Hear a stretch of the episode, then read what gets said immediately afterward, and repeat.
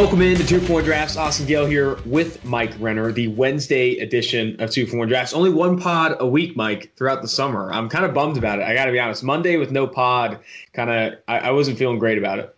It felt really different. I, I didn't love the no pod. I loved it just being like, felt like the off season this week for the yes. first time. And I, and I, as much as I love the in season, as much as I love the draft, and you know I love the draft, it's nice to take a break every once in a while. Dude, so absolutely. No, no, I agree. It's, I, I said this recently. It's nice to breathe at work. You know, being able yeah. to breathe a little bit, plan ahead, and work towards bigger things during the season, I think is pretty awesome. But uh, one pod a week, we've got to make the best of it. Today, we're going to go over the twenty twenty-one wide receiver class. You wrote about what? How many guys you got coming up in this article for P F F? sixteen guys in this article, and it's why the twenty twenty-one wide receiver class will be better than the twenty twenty class. It is... That headline's hot by every sense of the word, stacked. And I, I, as much as I hate like saying predicting the future and certainty in the future, because obviously, as we know, in coronavirus times right now, there's really no certainty in the future, and saying we'll be better is purely for clicks. I get that. I sold out a long time ago, but I truly believe that right now, at this point in time, like this point in time, this class compared to last year's class at this point in time is better. So mm-hmm. that's how I feel about twenty twenty-one. It is, there's a lot of talent to go around. Oh man, I, I've watched a handful of the guys already. I don't know if I've watched all sixteen of these guys, but I watched a handful and I'm super impressed. I feel like there's a ton of speed in this class. I, I think that's really impressive. And I thought there was a ton of speed in last year's class. Like this yeah. class is uh, pretty going to be awesome. Let's go ahead and start, you know, kick this off with, you kind of broke this out into the do it allers, explosive plays waiting to happen, catch point kings, mm. the souped up gadgets. You got one. some. You got some, you got some, uh, you got some interesting things here. I tried to, yeah, put them into categories. Tiers. What type? What not tiers? Like, like what type of wide receivers these guys are? Okay, gotcha. Because I thought there was not some, a ranking like, distinct, though. No, the, and they are ranked within their sort of respective categories in this article, but it's not right now. Like comparing Rondale Moore right now, the Purdue wide receiver who's five nine, one eighty-five, to someone like. Uh, Some someone like Ja'Marr Chase, who is what is he six two, like two ten, like that, that's not yeah. gonna. They're they're do, they're playing different positions right now. Like that is yeah. for all intents and purposes with the way the N F L is going. They're gonna Are offer. Ready for the, the Rondale so. Moore Steve Smith comps? I, I I I get a lot about. I really like the Steve Smith comp for Rondale Moore because he was that all-purpose guy that could win on the outside, but a very small receiver, strong as hell. Everyone, when I you know I tweeted out recently about Rondale Moore, blown away by his tape. Everyone is saying the dude is strong as hell, like one of those stronger players on Purdue, pound for pound. And I think I'm interested to see if he makes Bruce Feldman's freaks list, because the guys that talk about his workout routine is just absurd. Oh, he's going to. He. he... He squatted over six hundred pounds, right, in high school or something like that's that. Right, that's right. You know, yeah, I saw someone. He's just it. a horse. He's almost like too strong. You want him to be a little more speed. I mean, obviously he's fast as hell, but you want you could use even more. He doesn't need any more strength in his game.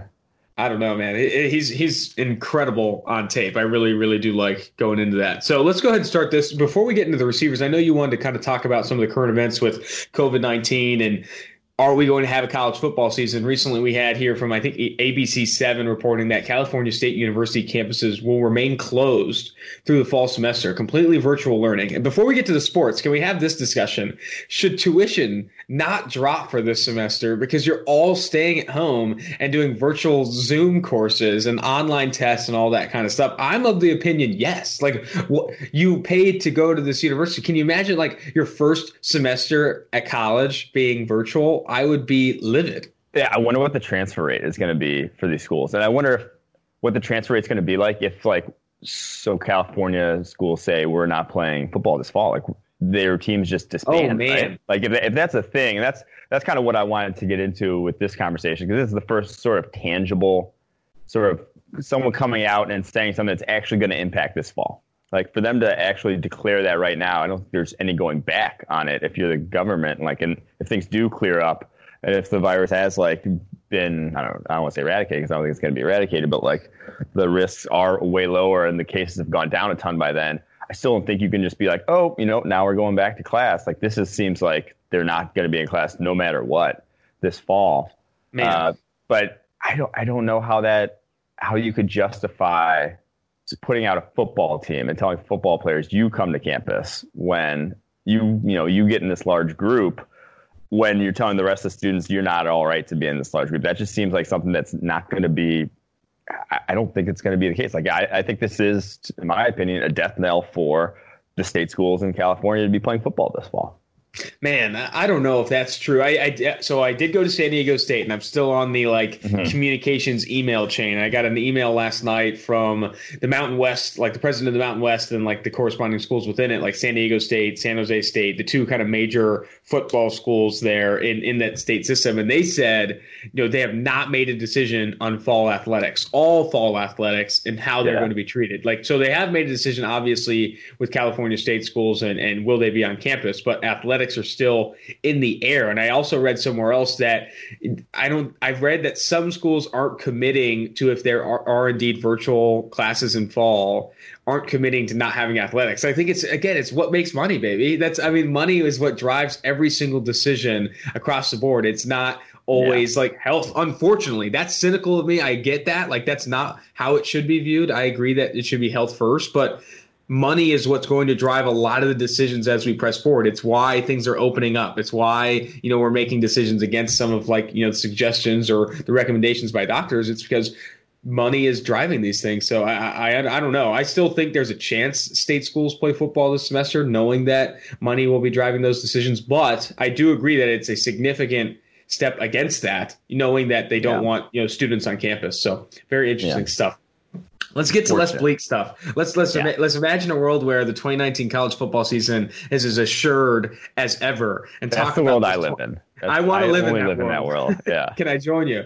Um, but the twenty twenty-one receiver class, like this upcoming season, there's so much potential in watching a ton of these guys really outperform or overperform expectations. Starting with the in the do-it-allers category, Ja'Marr Chase of L S U. I mean, this guy has been talked about a ton. He's wide receiver one on a lot of pre-draft boards right now, knowing just how he dominated at L S U this past season and dominated on the outside. You know, J- Justin Jefferson had some good numbers as well, but what Ja'Marr Chase did against press man on the outside was really, really impressive. Yeah, this dude has a true sophomore. He led the nation in receiving yards, one thousand seven hundred eighty receiving yards, touchdowns, twenty touchdowns, and deep receptions, twenty-four deep receptions. He had He has ten more deep receptions last year than any other returning player in the country. Next closest was fourteen. Like, this guy, I, I almost, and just watching him on just like T V copy L S U last year, I feel like I underrated his speed. Like, going back and watching him now, yes, I was like, oh, you know, maybe he's like, he looks like he might be like a four five guy. Like, I think this guy's like a legit four four, maybe low four four. It's like he can, when he cranks Dude, it we up. We had this conversation recently. I guess. Yeah, I, know. I was like, and dude, I was like, Ja'Marr Chase is fast, like actual, like yeah. actually fast. Yes, and that's on me, and he is, and he just, and, and the thing is, he's not just fast. Like, we're gonna get some guys on this list who are just fast, and that's what mm-hmm. they bring to the table, and you can win with that, and that can like be a skill that can help you in the N F L, and that you don't have to have a t- ton of if you're explosive enough. He has that explosiveness, but then he also can beat the shit out of you, like at the line of scrimmage, at the catch point, as we saw with first-round pick A J Terrell, second-round pick Trayvon Diggs, just crushed both of those guys. And so yes. I, I do think that he might get overthought because he's not going to come close to those numbers this year. Like, no way he gets one thousand seven hundred eighty yards. He might get he might get eleven hundred yards and still be as dominant, if not more dominant, than he was last year. But I, I do think that Ja'Marr Chase pretty much – this is a top ten sort of player. And if you're not, and if you're thinking otherwise about him, if you're like, eh, trying to poke too many holes in this game, I think you're just overthinking that. What, what I saw, you know, originally when you're watching him in season and I, you know, you're studying like twenty twenty prospects, I think what I was underrating was the physicality. Like, you didn't see, I didn't see that until you see him go against Trayvon Diggs and just blow him out of the water, and then being press man with physicality, not necessarily quick feet. What I did see is that speed, man, because he's got it, and I think he can really, really win down the football field. So uh, he's got really high expectations, high expectations he should meet. I mean, obviously, if you, you obviously has to temper expectations from a production standpoint, but from a skill sp- standpoint, I think he's really going to blow it up. All right, next guy on this list here is Amon. Amon-Ra Saint Brown, the, the brother, the triplets of, I think, Osiris Saint Brown at Stanford, and then formerly Equanimeous Saint Brown from Notre Dame. Uh, all three of those guys are like athletic freaks. Yes. Um, this guy, just another one, another one coming down the track here. So he's very different from his brother. Like Equinim is six five, uh, had speed, but was more of a contested catch guy, not super flexible, was a little stiff in his routes. Amon-Ra is like very different from that. He played m- almost exclusively slot there at U S C, played a little bit on the outside. In the Cal game, one of their wide receivers was hurt. He filled in outside. Looks really good there. Dude. Yes. Oh, my God. So he has route running chops that just like are, he's very advanced for only being a true sophomore last year. The dude can run routes at a high level. six one, one ninety-five. Uh, I feel like that's kind of your sweet spot at wide receiver for being versatile, to being able to do anything you want in the passing game nowadays in terms of agility, speed, uh, and still being physical enough to catch point. I, I think he has that. He might not be another guy who might not. There are going to be, going to be some guys with elite physical tools testing wise in this draft class. I don't think he's going to be one of them, but he's still very, very capable in that regard. Uh, I, I think right now he's first round talent in my eyes. Oh, wow. So, uh, yeah, seventy-seven Good. receptions for one hundred three targets for one thousand forty-two yards and six touchdowns this past year. The only thing I had, you know, looking at his tape was that you just want to see more reps outside. And you you see yes. it in the slot, like similar to like Jerry Jeudy had a lot of reps in the slot, but you uh-huh. could tell he could get it done from a route running perspective. I'd like to see more. But then obviously you have, you know, U S C's in favor of like, you know, keep him where he's most productive. You know, like we want to win football games. But as an mm-hmm. evaluator, you're kind of like, no, I kind of want to see him play outside so you can see him, beat, you know, beat like, you know, press man, all that kind of stuff. But if he plays more outside this year and, and really shows what he can do, I, I think he could really elevate his stock. Yeah, and if I'm saying a U S C guy is a first rounder, he's probably pretty fucking good because I'm not quick to get on board, you know, with those fucking Trojans. Yeah. All right. Yeah. Rashad, Rashad Rashad Bateman, Minnesota wide receiver, the, the guy not named Tyler Johnson that also dominated with Tanner Morgan there in Minnesota. He's another guy that I, I, I'm glad you have him in a similar uh, tier as Ja'Marr Chase. Not as fast as Ja'Marr Chase, but a guy that can really do it all and, and win down the football field at the on the outside. He's also played a little bit inside. I think he is another one of those like, you know, all around talented receivers in this class. Yes, and all around and talented is very indicative. This guy, he's better than Tyler Johnson, honestly, as prospect. So oh, absolutely. Same size, six two, two hundred. He's faster. He doesn't have quite the route running shot. Like, he doesn't have quite that shake that Tyler Johnson did coming out, but I think he's, I mean, being two years younger, I think he's going to develop into just a better wide receiver. He had, so he had more catches than anyone else, even, even Ja'Marr Chase at the intermediate level. In this, uh, of the guys on this list, I'm not sure if it was all the guys in college football, thirty-two catches from ten to nineteen yards down the field. That was the most. And then fourteen catches, twenty plus yards downfield last year. So this guy wins, again, where we want to see you win. We don't give a shit about if you take a screen to the house a lot against college defenses. That's nice. That's like a nice little cherry on top. But we want to see you win as a route runner. Rashad Bateman did that and did that handily this past year. As a true sophomore again, mind you, at Minnesota. sixty catches, one thousand two hundred nineteen yards. It's over twenty a pop. The dude's, he's very legit. And again, another guy who's like Amon-Ra Saint Brown, uh, not to Chase, probably a little freakier, but like there's not one big thing they can hang their hat on, but they can do it all. Yeah.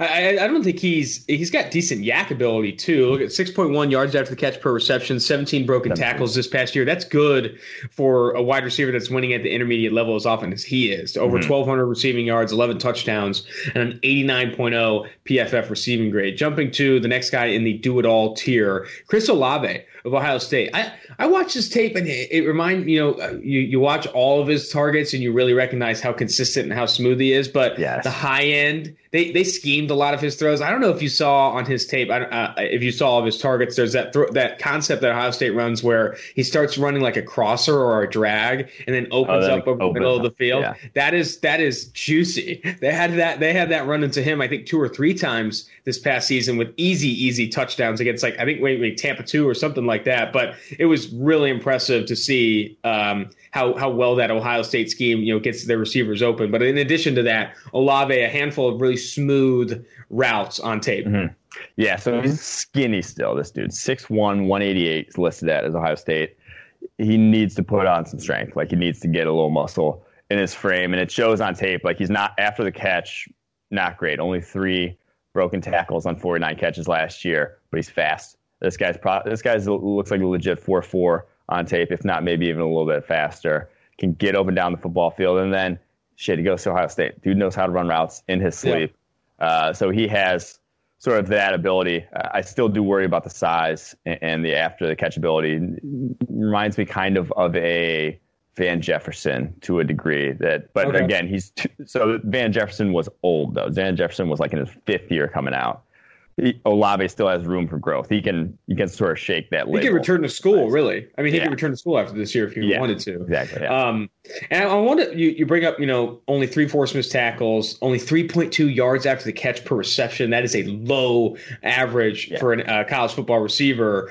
Yards after the catch, we don't talk about it a ton, but I've been looking into it as like just like researching like its importance, its stability. Like it's one of the more stable metrics from college to pro. It's one of the more stable metrics year over year in the N F L. In, in in similar to like separation on targets and those types of things, things that we value when we're valuing receivers. I really do think yards after the catch ability is something you should value as an evaluator scouting receivers at the college level because you know it comes into the next level. Mm-hmm. And you look at A J Brown and Debo Samuel this past year, two of the best rookie receivers. They had the two the two best yards after the catch per reception averages of any receiver over the past five years. You can produce on mm-hmm. low average depths of target.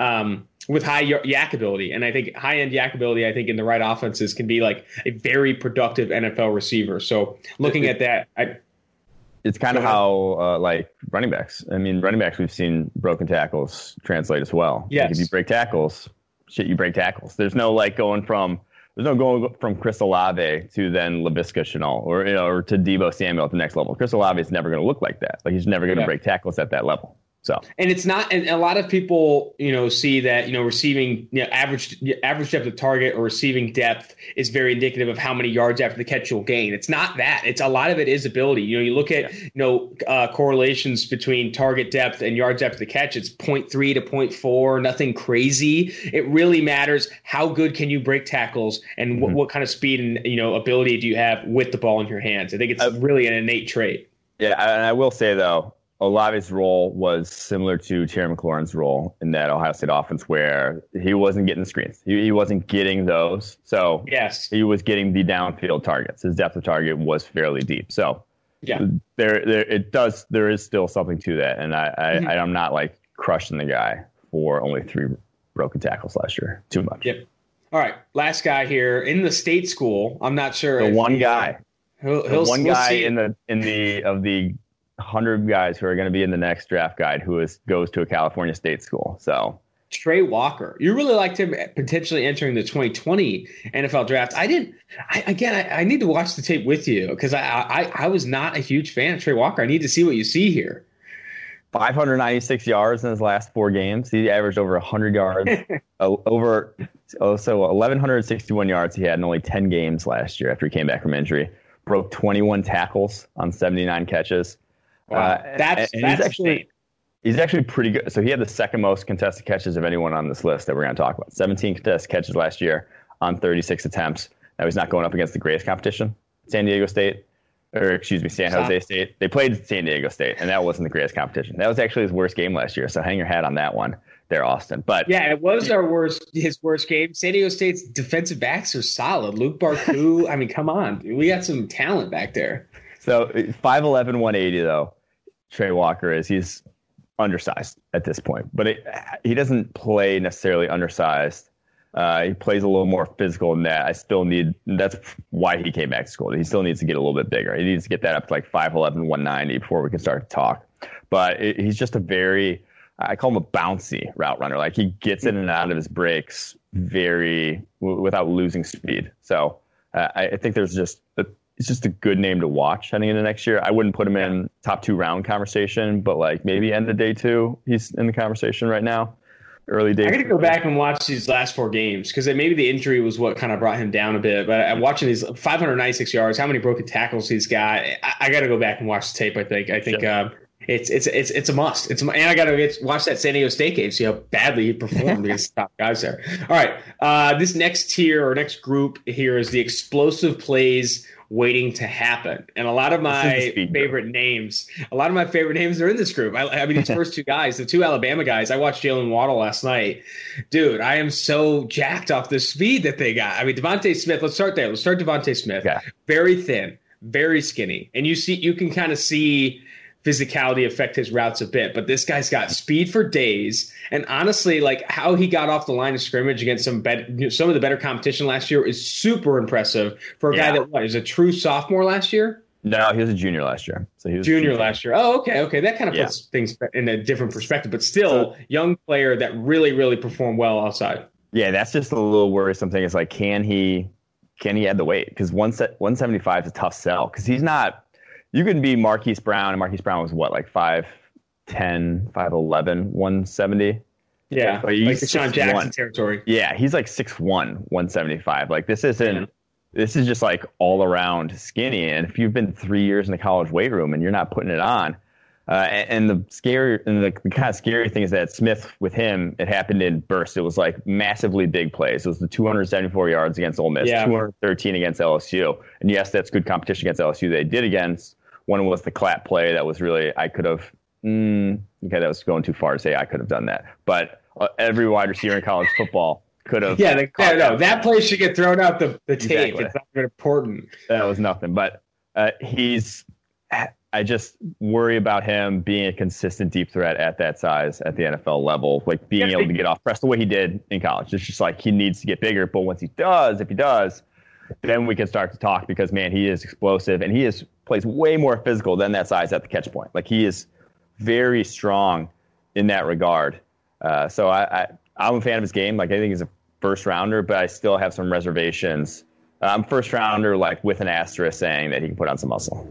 Yeah, I mean, I think for that reason, I, I think some people were asking that he kind of come out last year. I think it's, you know, for the reasons that you want to see him improve. I think it's smart that he came back because I think those are things he can act on. That's actionable feedback to get better for twenty twenty, you know, get it, you know, adding some weight and then also being more consistent down the field. Now that he'll t- likely be what the number one target there in Alabama, unless Jaylen Waddle, this next guy we bring up, kind of takes over. But I could see Jaylen Waddle taking on the Henry Ruggs role or playing, getting the Henry Ruggs hype very soon because of just how fast this dude is. This guy has got dumb speed down the football field. I honestly think he's better than Henry Ruggs.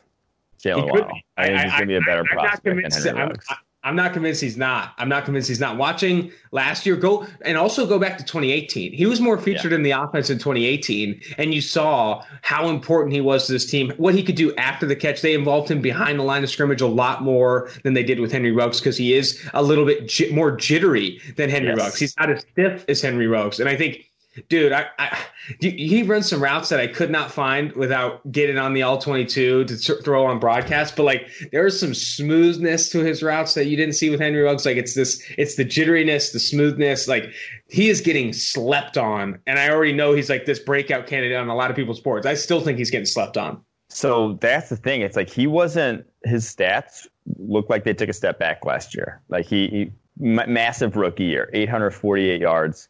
Seven touchdowns, not rookie year. Jesus Christ, who am I? The freshman year, eight forty-eight yards. And then sophomore year, it's only like, oh, only five sixty yards, six touchdowns, only thirty-three catches. What happened? What happened was he didn't see the football field. Man was only on the field for one eighty-eight pass plays last year. He averaged twelve point two yards after catch per reception. He averaged a, he had a perfect passer rating when targeted last year, Jaylen Waddle did. Averaged almost three yards per route. That's better than guys like Tamarion Terry, Sage Surratt, Justin Ross in this in like in the twenty twenty-one class. Uh, he was very good when he was on the football field. They just didn't play him much. He is a this guy is honestly, in my opinion, I, I think he's going to be a better prospect than Henry Ruggs, and he has that. He probably has low four three type of speed, maybe not four two seven, but yeah, it, it, more than enough.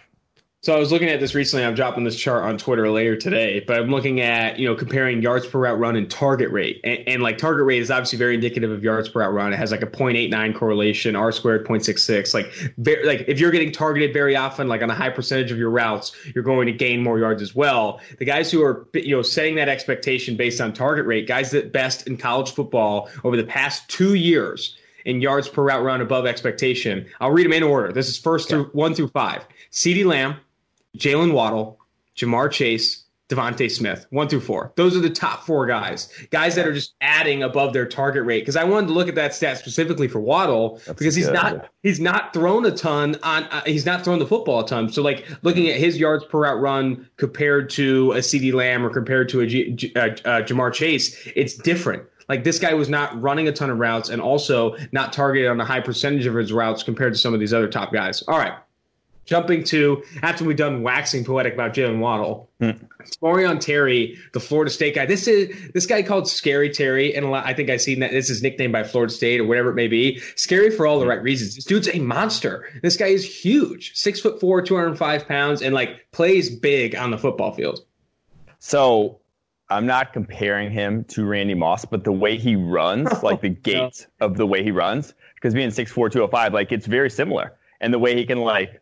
Uh, you know, the way he can cut is just the way he does cut. Not the way he can, but the way he does cut is all like this similar movement, sort of the way he moves to Randy Moss. Now, he's not that, but he is much faster than your average six foot four, two hundred five pound wide receiver.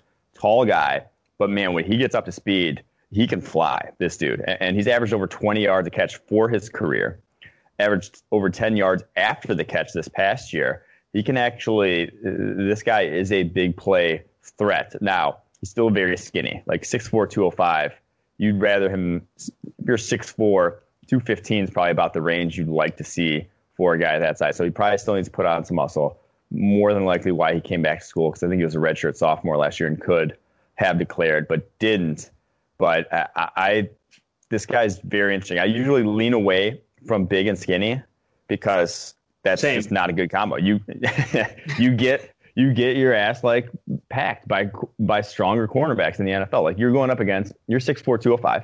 You up against a six foot, two hundred five pound cornerback, which is like a lot of the cornerbacks in the N F L. He is much, much stronger than you are. Like he yeah. is going to outmuscle you, whereas everyone thinks, oh, it's a tall wide receiver. He's going to, you know, he's going to outjump this guy. It's like, no, that cornerback probably is a forty inch vertical, and that cornerback is much stronger than him. He has. He's more likely to come down with the ball than the six four guy. So I, I, I'm wary of them. You gotta, you gotta have that speed to your game. So, something, some plan B if you're a skinny wide receiver. I think Terry might have some of that. Yeah, Terry's a guy that I think I watched a lot on T V, and then I think I ran through a couple of his games this past year, but I haven't done a huge deep dive on him. It sounds like he's getting added to my list. It sounds like he's more than just this big receiver, this big frame. So, yeah. And I usually steer away from when I'm like watching guys and look, look deciding to watch guys and prioritize, steering away from the bigger guys. I kind of wait. Like the like these guys we'll get into next, the catch point kings and stuff. Mm-hmm. I'll get to the guys who are good at the contested catch point later. I want to see the guys that can really break the game with speed or separation ability, et cetera. But going to Tylan Wallace of Oklahoma State. This is a guy we had a lot of conversation about this past year, potentially entering the twenty twenty N F L draft. Saw him as a guy, does a ton after the catch, but maybe not the separator that we wanted. I don't know. He, he had some interesting some interesting tape this past year. Yeah, he's just not particularly crafty as a route runner. Like, he's yeah. explosive. The guy was a, I think he was finished second in Texas in the triple jump coming out of high school. Like, he, you see that. You see the speed. When he's in the upfield, you see that. But he's still only six foot one eighty-five, and while he has some highlight reel catches in traffic, he's not been good in traffic throughout his career. So his more of his highlights are I'm wide open via scheme, whether it's screen, a slant against off, something like that, and then he takes it to the house because he's fast. I just worry about uh, and now he tore his A C L against faux production, really. Yeah, yeah, I just worry about that. Like these monster numbers. But a lot of it just seems not necessarily translatable to the N F L. And I'm he has good hands. Uh, only three drops on fifty-six catchable this past year. I'm not really worried about that. But I just think he's not going to be super great at the catch point, and he's not a crafty sort of route runner like a Devontae Smith is. Crafty at getting off the line of scrimmage. You just don't see him get pressed in, in the Big twelve there at Oklahoma State. So still have some reservations. I think he needs to prove some of those this upcoming season. All right. Jumping to the catch point kings. Yeah. Uh, Justin Ross, his his freshman season was absurd. I went back and watched that, and like you see the catch point and like see what he can do. Like from a catch radius standpoint too is great. This is that big receiver though that doesn't have maybe that separation ability or that speed down the football field that kind of like separates him as a big receiver that separates well. But Justin Ross also took a step back this past year. Where are you at with him right now? Yeah, so as a freshman, he had a thousand yards on only two hundred one pass plays. He led the nation in yards per route. For comparison, Ja'Marr Chase was on the field for five hundred five pass plays last year. So if he would have been on the field for as many routes as Ja'Marr Chase was and, and maintained that efficiency, he would have had well over two thousand receiving yards as a freshman. So he was pretty lights out that year, but he really is. He's not great one-on-one. He's not great uh, separating one-on-one, still limited athletically. He's just a limited athlete. I don't think he's he might legitimately be a four six guy. Like, he's not going to be sub four five. He's just not that fast. But, man, he can sky for uh, six foot four Dude, wide receiver. Absolutely can, he can sky. Get up in the air and has really, really good ball skills, and that's kind of his calling card. And, like, it's to the point where with how, like, with how physical he is and how like high he can jump, that I actually think that in and of itself can still be a weapon at the N F L level. But I just need to see some more separation ability from him next year. However that does come, whether it's be by, yeah. by being more physical along his routes, whatnot. Uh, the next guy on this list, I'll just kick to him right now, Sage Surratt from Wake Forest. Justin Ross can like learn a thing or two from him and the way he runs his routes. Sage Surratt, six three, two fifteen, and the way he gets open is by pushing cornerbacks off of him. Like, he he will use his body.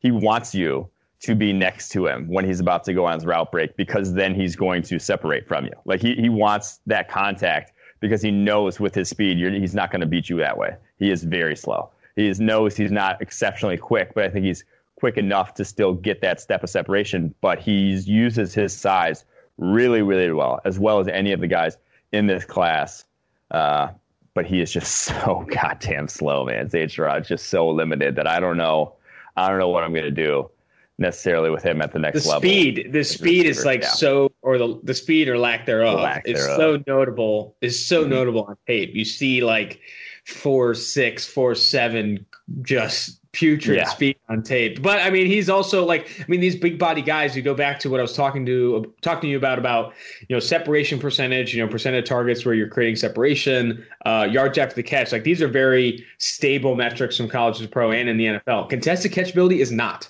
Like, contested catchability is simply not stable. So like if you're hanging your hat on being a high percentage contested catch guy, it's very difficult to maintain that year over year. And from the college to the pros, you're going to be just as covered because, like, obviously separation percentage being consistent and stable, contested percentage is similarly stable. And I, you just don't look like to see that. You think about guys that had some of the highest contested target percentages. So of all targets, what percentage of them were contested over the past like three years? Guys that come up are J J Arcega-Whiteside, Hakeem Butler, Denzel Mims, these guys that when you put on the tape, you see guys that like really couldn't create consistent separation. These bigger you take receivers. It back. You take it back about J J.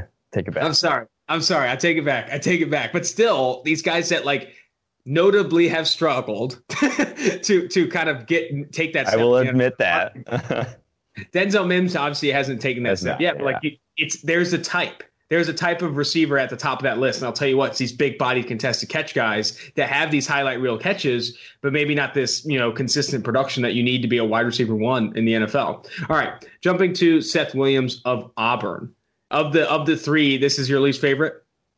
Yeah. I, I, so he's been getting first round hype because he's six four, two twenty-four, had some real highlight reel catches. If you remember the one against L S U on the sideline, the ridiculous Bo Nix throw rolling to his left and then like one hand, hand over the top of the guy. Um, so he has a highlight reel. That's pretty dope.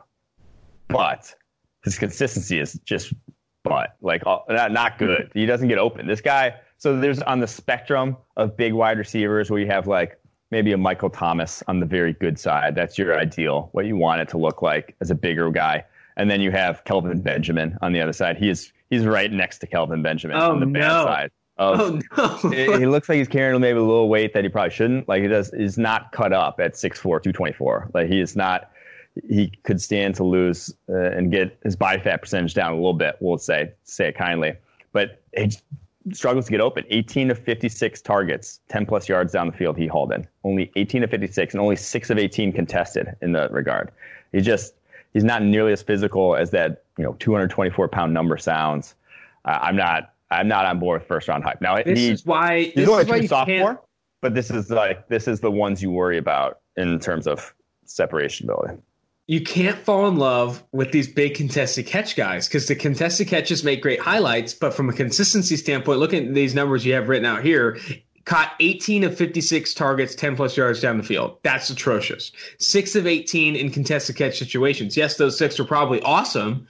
but missing that many is also a huge concern. Like th- that, that consistency, I agree with you, scares me. All right, last tier here, last category, the souped-up gadgets. And I remember texting you, I think it was yesterday or the day before, the Rondale Moore. Rondale Moore's tape is so great. It is, it is like, I it remember, is. I know you. I I went back at freshman year seeing, tape too. I know his freshman year tape, so twenty eighteen, because yeah. in twenty nineteen, I don't know what the injury was. I should know this, but it was a knee that was unreported. So oh, really, unreported yeah. knee injury. So well, we'll get that'll be that'll come up at the combine next year, and everyone will be like, his stock's dropping. Oh but, man, yeah, you hate to see that. But with Rondale Moore, even the Vanderbilt game in twenty nineteen, you see the jitteriness. I remember we were talking about Rondale Moore being like, you know, this Tyreek Hill type. He doesn't have that speed, not at all. Like, I mean, I, I don't know if he has even he has yeah. four four type of speed, but like it's not like four three four two. Not with it's, this. Guy. It's more but saying it, like a roll. The Tyreek Hill roll is what yes. you want them. Yeah. yeah. And the reason, and we talked about this too, but the reason like you kind of see it more with Rondale Moore than maybe you do see it with Henry Ruggs is this jitteriness we speak to, the bounciness, where you kind of see him like able to move side to side, move laterally, and absolutely put defenders on the turf with how he moves side to side. I, I think that you you see it. You see it instantly. It's freak. And, and the other crazy thing, and that's going to be, so I'll get to, I'll just lump the next guy in here on this list because they're very similar players. Tutu Atwell from Louisville. If you haven't watched him, he don't like he probably is a, a four three guy with very similar similar jitteriness, but he has no physicality or play strength to his game whatsoever. That is the difference that what Rondale Moore brings to the table is. I know it's going to translate to the N F L because the dude is a horse. The dude is rocked up. Like That's five. why the Steve Smith comparisons come, because exactly. he's just a yeah. dog. Like Rondale Moore is a dog, and you yeah. see it in every single play. That Ohio State play.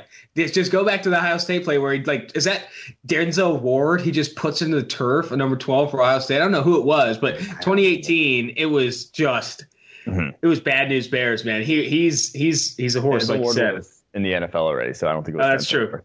But Bear. he Sorry. thirty-seven broken tackles as a freshman. Rondale Moore led the nation that year as a true freshman. Like, and he stepped on the field as a true freshman, looked like a grown ass man. I, I really can't wait to see what he does this year. I really. Selfishly, wish he would have gone to a better program. Yeah, Purdue. But, no, but if he goes to a better program, though, I don't think he sees the targets he's seeing as early as he is. Really, that's how special. I mean, this guy's. I think he's going to be a top ten to fifteen pick. Like, did you listen to the commentary in their opening game of the twenty eighteen season, the Northwestern game? The entire first like quarter before he catches a pass. They're like, wait till they get this kid the ball. Wait till they get like they're like they're talking about like they do like they had this freshman, this true freshman in training camp that's blowing people away. Wait till they get him the ball, and then his first play is the one where they like, kind of loop him out on a flare, and he just breaks the ankles of like two dudes. It's like they, this guy's been hyped up since well, day one, and for all for you, the right reason. I was like, could you imagine being Purdue? You're and as a Notre Dame grad, I can talk shit about Purdue like this. You, you just being Purdue and being a bad, objectively one of the b- bottom dwellers in college football for the better part of two decades since Drew Brees. Like yeah. you just haven't been good. And this guy rolls in who is basically an N F L caliber player already as eighteen years old and is probably just demolishing your cornerbacks there. And like, and you're just like seeing this guy, you would. You would be telling every single person you knew, too, if you're the coach of Purdue at the time. So. Yeah, no, I agree. But, I mean, so you speak to, like, receive that look compared to other college. Think of how different Rondale Moore looked to the Purdue staff, like the, the rest of the Purdue team in training yeah. camp. Like, this guy is going to stand out like a sore thumb. I encourage everyone to go back to his twenty eighteen tape. And even the start of his twenty nineteen season is great, too. Like, Vanderbilt game, you see some special stuff. We got to bring this up, though. I saw a lot of focus drops on his tape. You see that with it. I, I saw. I mean, he doesn't have a ton of drops on. Um, awesome. It's supposed to Rondale Moore circle jerk. Don't stop bringing I, up I, negatives. I apologize. But. I apologize. But I ended up. I remember like moving through his targets in twenty eighteen, where he had a shitload. I think it was like one hundred fifty or something like that. As a true freshman, one hundred fifty-four targets as a true freshman, and caught seventy-four percent of them. Yeah. That is absurd. He had a very low average depth of target, though. I think it was like only like three or four yeah, yards. He was getting pumped the ball. Yeah, pumped the football. Regardless. Um, looks like seven drops in twenty eighteen, three drops in twenty nineteen, only ten drops over the past two years, so it's still not bad, but you see that they're focus drops, though, not yeah. necessarily ball skills drops for sure. Oh, and Tutu, look, they had to get Tutu Atwell, who I brought up. Like I said, very yep. similar guy, but he is undersized at the moment. He is skinny, five nine, one sixty-five, but he is, uh, dude's electric with the ball in his hands. They just throw him jet sweep, jet sweep, screen, underneath stuff. They try to give the ball in his hand as much as possible. one hundred four targets last year, one thousand two hundred seventy yards, twelve touchdowns. A guy who I, I think there's more and more a role for these guys in N F L offenses. Yes, he stinks against. Yes, you don't want him to play through contact ever. Four of sixteen contested catches last year. He's not going to be that guy. You don't want. He's not going to be, you know, winning from the outside ever. But he is what you want, I think, in a slot receiver in today's N F L. Yes. In that. And slot receivers start. Slot receivers be, yeah. start for your teams now. Like eleven yeah. personnel has literally taken over the N F L, and is like you know teams in, like are trying more and more to put more receivers on the football field. I mean, Arizona Cardinals ran ten personnel a ton this past year. Like as as teams continue to put more and more receivers on the football field, you need this like complementary wide receiving core. This, you know, a guy that can stretch the field, a guy that can make plays after the catch, you know, with, you know, targets at the line of scrimmage. And then you have your bigger bodied receiver winning at the intermediate level. Like you want that complement of receivers. It, and you've talked about this too, where having like, You you want like different skill sets at the receiver position so you can lean on different guys. You don't all want to. You don't want three two two Atwells out there. You you need yes. like some variability yes. and uh, some variability in skill sets. Or three J J Arthur Whitesides. you that don't want to. Too. The, the Eagles had that last year, I think, with J J Arcega-Whiteside, yeah. Alshon Jeffrey, uh, whoever else they were trotting out there. I guess one of the tight ends. Um, Quarterback. But I'm super excited about Rondale Moore, man. I hate that I ended it with the drops thing, but like you just do see it, like kind yes. of like it's too. He's jacked to start running with the football, and you can yeah. kind of see him lead before he does that. But regardless, last guy on the list here, and I haven't watched any of this guy's tape. Daz Newsome, North Carolina. I'm surprised you didn't bring up Diami Brown. Diami Brown of North Carolina. Diami Brown's good. Uh, I, I actually brought him up in the write-up of Daz Newsome on the article I did on the website. Oh, wow. So, so it's a small mention. It's a small mention. But they they bring back a pretty good wide receiver duo, though, for Sam Howell, the quarterback, who's going to be a top ten pick in the twenty twenty-two draft. Uh, a little early preview there for you guys of twenty twenty-two. But Newsome, he's actually – so he's an undersized guy, slot only in that offense, but he's a lot stronger than a – Than the two two Atwell. Like, like he's good at the catch point. seven eleven test targets last year, plays physical, and has that sort of dynamic ability with the ball in his hands. Broke nineteen tackles on seventy-two catches last year, over one thousand receiving yards. I'm just interested to see how he takes his game, to if his if he can go to a next level. I think he's very athletic. I don't think he's four three. I think he's probably like a four four guy. But he's still, like, with the ball in his hands, you see that suddenness, you see that lateral agility. Uh, I'm, I'm just interested to see if he takes like another. I put him in the gadgets tier because that's kind of how they used him at North Carolina. But he also had thirteen deep targets, like thirteen deep catches, excuse oh, me, okay. last year. Like he actually like produced down the football field from the slot. I'm interested to see if they just use him more outside, or if that's m- something he does even more of in twenty twenty. So. six hundred eighty-nine of his offensive snaps played in the slot this past year. I haven't watched any of them, but I'm, I'm, I'll definitely look into the guy. nineteen broken tackles on seventy-two receptions is a rate I can get on board with, and that yeah. obviously translates to good yak production. Uh, all right, that's going to do it for the twenty twenty-one receiving class overview. All right, after going through it all again, you're still very confident the twenty twenty-one class will be or should be better than twenty twenty. Yes. I'm saying at this point in time, they are better than the twenty twenty was. At and last. This doesn't even include the two or three guys that'll break out in twenty twenty. Exactly. That's you know, the like thing. There, there, there'll be a couple guys that they didn't grade super well, that didn't grade super well the previous year, or maybe get a role switch that are like former four-star, former five-star recruits that really blow it up. I, I, I wish we could see the the former five-star that's transferring to Florida this year, Justin Shorter, that big monster. Have you seen that guy? Six foot four, like two ten or something like that. I don't know. Nah. He, he's a former five-star, originally committed to Penn State, I believe, and now is taking twenty twenty off. Hopefully, he's one of few football players taking twenty twenty off. Not every say, single I, one I'll of them. Take twenty twenty off with him. Shit. Um, but he's transferring to Florida. I, I think he, he's another impressive receiver. Obviously, probably won't come out, but regardless, I would super hope excited not. About this. Yeah, transfer. Uh, you know what? I think I'm just gonna go. Super exciting uh, twenty twenty-one receiving class. Like you got, you can pick your flavor here. I mean, you got your do it all types, the gadget types, the explosive. I mean, it's gonna be a lot of fun in twenty twenty, barring that there is a football season. All right, Mike, that's it for the Wednesday edition of the podcast. Really appreciate your time. Really appreciate all the listens. Uh, until next week, this is Austin Gale, Mike Renner, two for one Drafts.